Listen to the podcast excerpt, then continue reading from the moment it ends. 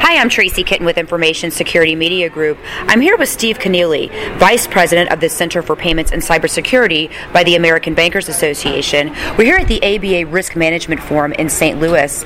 Steve, I just sat in on a session that you helped to co host talking about the future of payments and payments risk. And one of the topics that came up was the notion of faster payments. Of course, the Fed Reserve has really been pushing faster payments, and there have been some initiatives pushed by NACHA. Can you give us just an overview of some of the initiatives that are out there and how they're working together? Sure. Faster payments is where the payments industry is right now. A few years ago, there were questions about why do we need to do that or should we wait on this? Where's the consumer demand?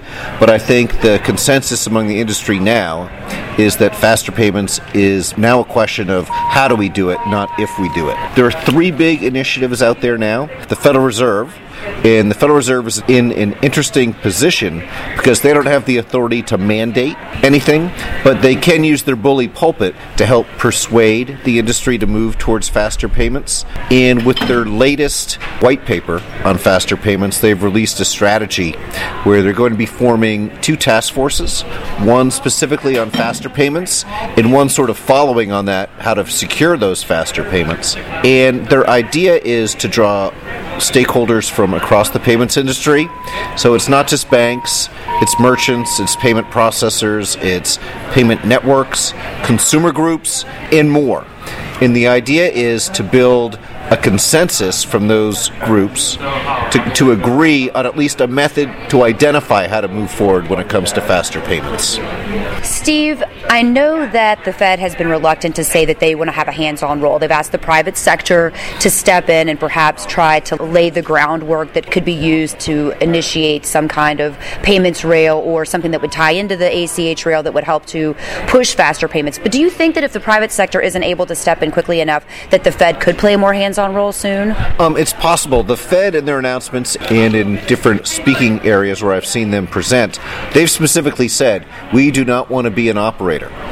However, if the private sector does not meet these goals, we can step in. We may step in. They're not making it an ultimatum or any sort of certainty, but they're definitely reserving that opportunity.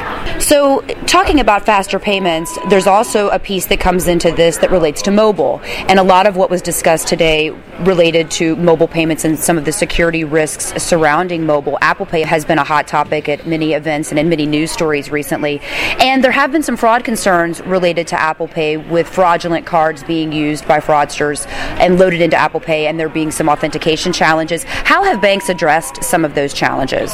Yeah, well, I think it's important to note that this is not a technical problem, it's not a hacking problem, it's not any sort of technical insecurity. What it is, is the onboarding procedure to validate that the individual is who they say they are, that the card is valid. Some of those controls weren't as strong as they can be. I think that the banks have recognized that, obviously, and they've increased their security on the onboarding procedure. They've solved that problem. Are banks doing anything on the back end, Steve, to help authenticate users, or is this all front end authentication? You know, I think it's it's more front end authentication. I mean, of course, once a person and their card is on board with the bank, those transactions are all monitored on a surveillance basis. But I think most of the idea is to solve the problem on the front end. Hopefully, the back end wouldn't be as important.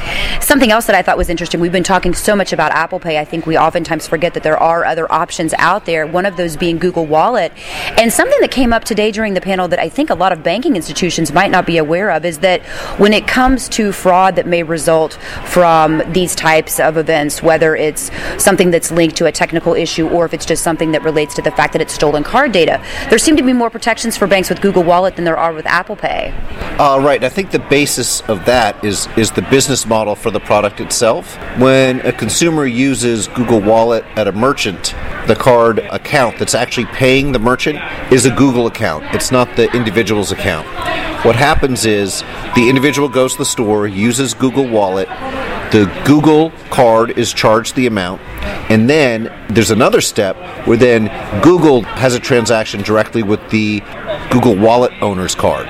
So, if there was fraudulent activity at a store, there was an unauthorized transaction, it actually involves the Google card number and the merchant. The fraudulent transaction would not take place with the consumer's own credit card. And another um, mobile option, I don't know if I really want to call it a wallet, was Loop Pay that you mentioned today. And Loop Pay actually is a magstripe transaction, so it's actually pushing the card number to the point of sale device in an NFC environment or an NFC type of transaction.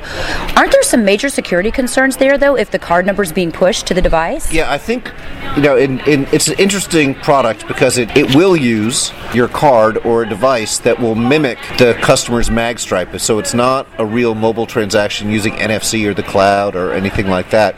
It basically enables someone to use their phone or the dongle attached to it to initiate a mobile transaction at any POS terminal that accepts magnetic transactions.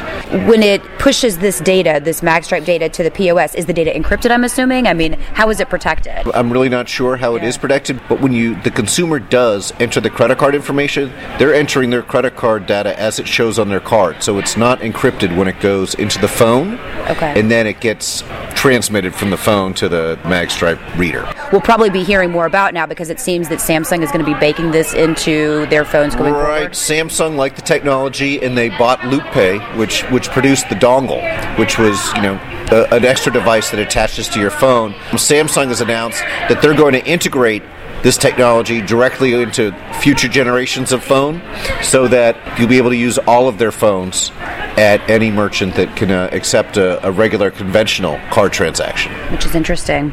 Well, Steve, I appreciate your time today. Thank you again. Thank you. Again, we've just heard from Steve Kenneally of the American Bankers Association. For Information Security Media Group, I'm Tracy Kitten.